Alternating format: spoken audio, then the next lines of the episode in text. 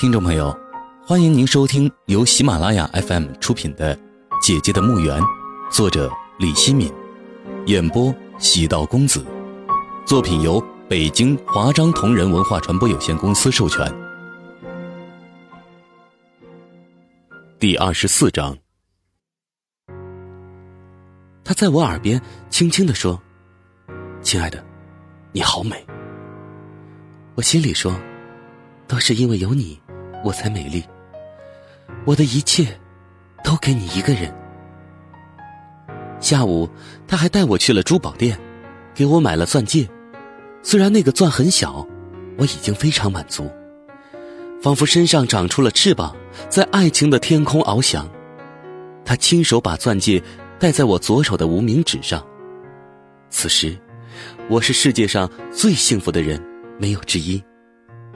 我第一次主动的对他说：“吉祥，我爱你。”他含情脉脉的注视着我说：“我爱你，胜过爱我自己。”那天晚上，我们在孔雀餐厅吃饭，他照例点了我最喜欢的三杯鸡。我对他温柔的说：“吉祥，谢谢你给了我一切，让我从一只土鸡变成了孔雀。”如果没有你，我的人生还是那么灰暗，也许早已经在黑暗中沉沦。他紧紧的握住了我的手，我感觉到温暖和爱。二零零零年五月十七日，雨。傍晚时分，雨下的越来越大。陶吉祥没有来接我下班，也没有给我打电话。我打了个电话给他，他没接。我没再打，也许他很忙。我走出公司门口，碰到了老板，他在等车。老板瞥了我一眼，没有说什么。我朝他笑了笑，问了句好，他没有回应我。车来了，他上车走了。我觉得他那一瞥，意味深长。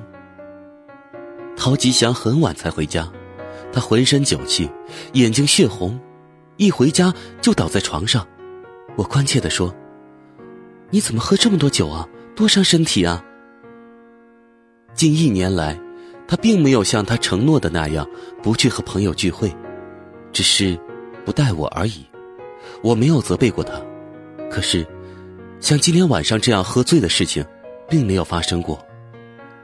我拿了条毛巾给他擦脸，他一把推开了我，我没有在意，因为他醉了。我给他冲了杯蜂蜜水让他喝。他猛地拍掉我手中的杯子，吼叫道：“你给我滚开！我不要你照顾。”看着地上的玻璃杯的碎片，我呆了。我默默的捡起地上的玻璃碎片，扔到垃圾桶里。我的手指被玻璃碎片划伤了，流出了血。我把流血的手指放进嘴巴里吮吸着，血的味道是闲心的。我默默的看着躺在床上气喘如牛的陶吉祥，想着他对我点点滴滴的关怀和爱，泪水流了下来。他是第一次如此粗暴的对待我，要是往常，他看到我的手指流血，一定会很心疼，一定会焦虑的找到创可贴帮我止血，还会抱着我安慰我，让我不要怕。在他冲我吼叫的那一瞬间，我特别恐惧，感觉到他要离开我。不，他不会离开我的，他那么爱我，他只是喝醉了酒。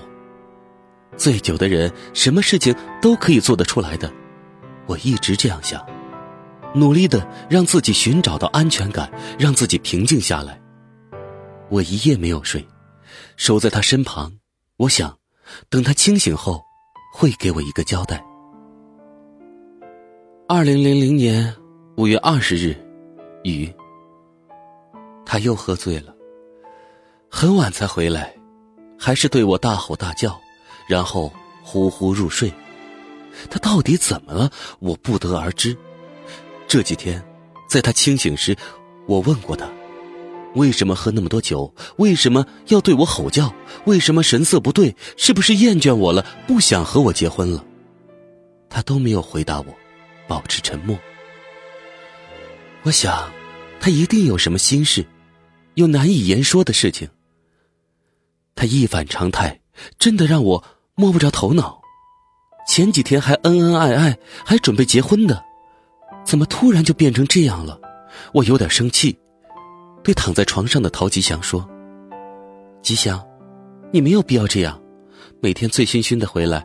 如果你碰到什么困难，我可以和你一起度过难关，最起码，我可以在精神上支持你，给你安慰啊。如果，你真的厌烦我了，你也说出来，我不会让你难做的。”你就是要我离开你，我也会顺从你。你没有必要作践自己，把自己泡在酒精里。你要知道，我是多么的爱你。他没有理我，我突然觉得特别无助，像是被人莫名其妙的扔在了一个荒岛上。面对我最爱的人的冷漠，我束手无策。二零零零年五月二十一日，多云。天亮了，我还是守在陶吉祥身边，我眼里还噙着泪。我多么希望他醒来后像往常那样搂抱着我，吻我的前额，替我擦去眼中的泪水，轻声对我说：“亲爱的，不要怕，我爱你。”他醒了，睁开了眼，看到我忧伤的样子，竟然说：“你怎么哭丧着脸？我又没死，你哭什么？”我说：“你，你怎么这样说话？你喝多了，我一直守着你，担心你，你怎么能这样对我说话呢？”他叹了口气，下了床，进卫生间去了。他坐在马桶上拉屎，还抽着烟，脸色阴沉，一副苦大仇深的样子。我站在卫生间门边，注视着他，他瞥了我一眼，什么也没说。他拉的是好臭，屎再臭，也好过他那张臭脸。我说：“吉祥，你能和我好好谈谈吗？到底发生了什么事情？你告诉我好吗？”他没有理我，他在蔑视我，像我父亲那样蔑视我。我突然大声说：“你到底要怎么样？到底要怎么样啊？”我相信，我的脸色一定很难看。他擦好屁股站起来，愣愣的看了我一会儿。此时，我从他的眼中看到了某种柔情，我的心顿时柔软，抱住他，颤抖着说：“吉祥，不要对我冷漠，我怕，真的好怕。”他也抱住了我，在我额头上亲吻了一下，轻声说：“傻姑娘。”就那一个吻。一句傻姑娘，我心里布满的阴云就烟消云散。他没有多说什么，我们还是照常去上班。他还是先送我到了公司楼下。我下车后，他摇下车窗玻璃，叫住了我。我回过身笑了笑说：“哼，你还有话要对我说？”他也笑了笑说：“忘了告诉你，我今天要出差，你自己照顾好自己啊。”我愣了一下，然后说：“嗯，早点回来啊，别忘了，六一我们要去登记结婚。”他什么也没有说，就开车走了。二零零零年五月二十二日，晴。一天没有接到他的电话，我打他的电话，他也不接，担心。二零零零年五月二十三日，晴。他一天都没有来电话，我打他手机，手机关机。晚上屋里进了一只老鼠，特别烦人，担心。二零零零年五月二十四日，多云。他的手机关机，我找不到他，焦心，不想吃饭，不想睡觉，和那只该死的老鼠周旋到半夜，没有逮到他，想哭，哭不出来。二零零零年五月二十五日，雨。没有他一丁点消息。二零零零年。五月二十六日，雨，还是没有他任何消息。二零零零年五月二十七日，阴天。六一很快就要临近，那一天对我来说是多么重要，是生存还是死亡，是光明还是黑暗，取决于陶吉祥。可是，他在哪里？他怎么那么狠心，竟然不来一个电话？晚上，我终于抓住了那只该死的老鼠，我杀了他。杀死他的时候，我是个暴徒。二零零零年五月二十八日，多云。我找到老板，问他：“你知道陶吉祥在哪里吗？”他冷冷的对我说：“哼，我又不是他的马仔，我怎么知道他在哪里啊？”你是他好朋友啊，他还是冷冷的说：“我们已经好长时间没有联系了，好朋友也不一定天天都要在一起啊，也不一定去哪里都要互相告知啊。”陶吉祥，你这个混蛋，耍我呀？你在哪里？二零零零年五月二十九日，晴。浑身无力，陶吉祥是死是活，我一无所知。二零零零年五月三十日晴，我去了陶吉祥的公司，没有找到他。公司里所有的人看到我，都像见到鬼一样躲着我。我问他们陶吉祥去哪里出差了，他们都说不知道。后天就是六一了。我们连办证的合影都没有照，他要是不回来，那该怎么办呢？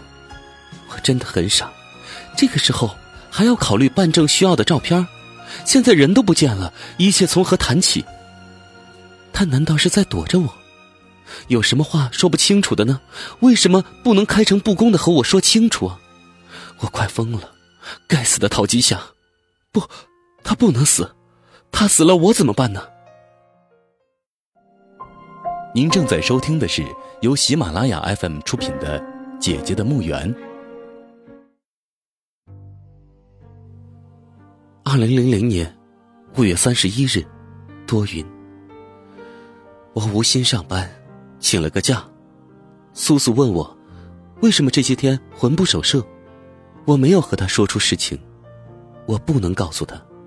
说好要和我结婚的陶吉祥消失了。我一定要把他找出来。我找遍了他平常出没的地方，也没有见到他的踪影。我想到了他父母，会不会躲在他父母家里呢？我来到了陶吉祥父母家里，他父母热情的接待了我，他们也对陶吉祥的去向一无所知。我当着他们的面哭了，他们安慰我，让我不哭，他一定会回来的。他父亲说。陶吉祥从小就那样，会突然消失一段时间，然后完好无损的回家。他们都习惯了，对陶吉祥消失的事情不以为然。二零零零年六月一日，雨。这还是黑暗的一天，痛苦的一天，没有光明，也没有幸福。原来，幸福和光明，都是陶吉祥给我的虚假设定。我一天都瘫软的躺在床上，满脑子都是恐惧，恐惧中还残存着一丝希望，希望陶吉祥突然出现在我眼前，带我去登记结婚。最后，一丝残存的希望，随着黑夜的来临，残酷的破灭了。我欲哭无泪，绝望的睁大眼睛，犹如一尾将要干渴而死的鱼。一年，整整一年，陶吉祥给了我有生以来最幸福的生活，让我认识到自己的价值，让我学会了爱。可是，就在这黑暗的一天，他重新把我推入了万劫不复的境地。二零零六年六月二日，雨。我在雨中茫然的独行，像一只丧家狗。我没有打伞，雨下得很大，雨水打湿了我的全身，也打湿了我的心地。路人都用怪异的目光审视我，仿佛我是个怪物。是的，我是个怪物，和这个世界永远格格不入的怪物。没有人真心怜爱的怪物，谁都可以蔑视我，谁都可以欺骗我，谁都可以抛弃我，就像抛弃一块用脏了的破抹布。我竟然来到了公司门口，我竟然上了楼，进了公司的门，坐在我平常工作的桌子旁，一言不发。公司的人见到我，也像见到鬼一样，在一边窃窃私语。苏苏看到我落魄的模样，走过来，心疼的说：“婉柔，你怎么了？发生什么事情了？”我木然的看着他，什么话也说不出来。苏苏说：“你到底怎么了？”我还是沉默，直勾勾的看着他。他说：“走，到我办公室去，有什么话对我说。”我一动不动。这时，张兰把手机里的一张照片给另外一个同事看，幸灾乐祸的说：“你看看，这是谁的照片啊？我早就说过，土鸡啊变不了凤凰，人家还是回到了原配的身边。不管怎么样，人家原配看上去啊有气质，看看他们的女儿多可爱呀。”他怎么可能撇下自己的妻女和一个土鸡过呢？我清楚，张兰在说我。难道陶吉祥真的回到前妻家里去了？我突然站起来，冲到张兰面前，一把抢过她手中的手机。我真切的看到了陶吉祥和他妻女一起吃饭的照片。照片里的场景，就是我熟悉的孔雀餐厅。我喃喃的说：“这不是真的。”不是真的。张兰一把从我手中夺回手机，说：“怎么不是真的呀？昨天晚上我恰巧在孔雀餐厅吃饭，看到他们一起吃饭的。”我冲了出去，我还是在雨中独行，雨水浇打着我，我眼前一片模糊。我不知道在雨中走了多久，不知不觉的回到了家里。我推开门。看到了这样的一幕：陶吉祥和安子在沙发上紧紧的搂抱在一起。就是到了这样的地步，我还是不相信眼前发生的事情。我喃喃的说：“吉祥，我是不是在做梦？”他们看到我，马上分开了。安子站起来，拿起桌上的包，匆匆离开。和我擦身而过时。我闻到了他身上的香水味门哐当一声被关上了。我回过头，安子已经走了，房间里还有他身上的余香。陶吉祥也站起来，面无表情的看着我。我凝视着这个生命中最爱的男人，还是喃喃的说：“我这是在做梦吗？”吉祥，告诉我。我这是在做梦，这些天我一直在做梦，梦见你离开我消失了。告诉我，我是在做梦，一切都不是真的。陶吉祥冷冷的说：“你不是在做梦，一切都是真的。”我撕声裂肺的喊叫：“不，不是真的！”陶吉祥说：“你冷静点，不要激动。”让我告诉你事实的真相。起初，我真的爱上了你，而且也同情你，不忍心让你待在东莞，怕毁了你，才把你带回了上海。这一年来，其实我很矛盾，一方面心里爱着你，另一方面，我也舍不得女儿。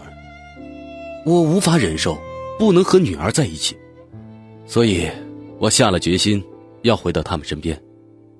我这样做一定会伤害你。所以我走了，我不告诉你，是怕你一时接受不了和我闹。我想等你平静下来后再联系你，告诉你真相的。今天，他陪我回来收拾东西，没想到你回来了。既然你都看见了，我就和你挑明了，我真的不能和你在一起了。那你为什么？要带我去见你父母？为什么要带我去试穿婚纱？为什么要给我买婚戒？为什么说要和我去登记结婚？为什么？为什么？你冷静点听我说。我歇斯底里的喊：“我不要听，什么也不要听，只要你爱我，只要你爱我。”他冷漠的说：“原谅我，我真的不能再爱你了。我不能让女儿变成另外的一个你。我离开这里，这房子归你，你好好生活吧。”你会遇到比我更好的男人的，听众朋友，本集播讲完毕，感谢您的收听，请您继续关注喜马拉雅 FM 以及喜道公子的其他作品。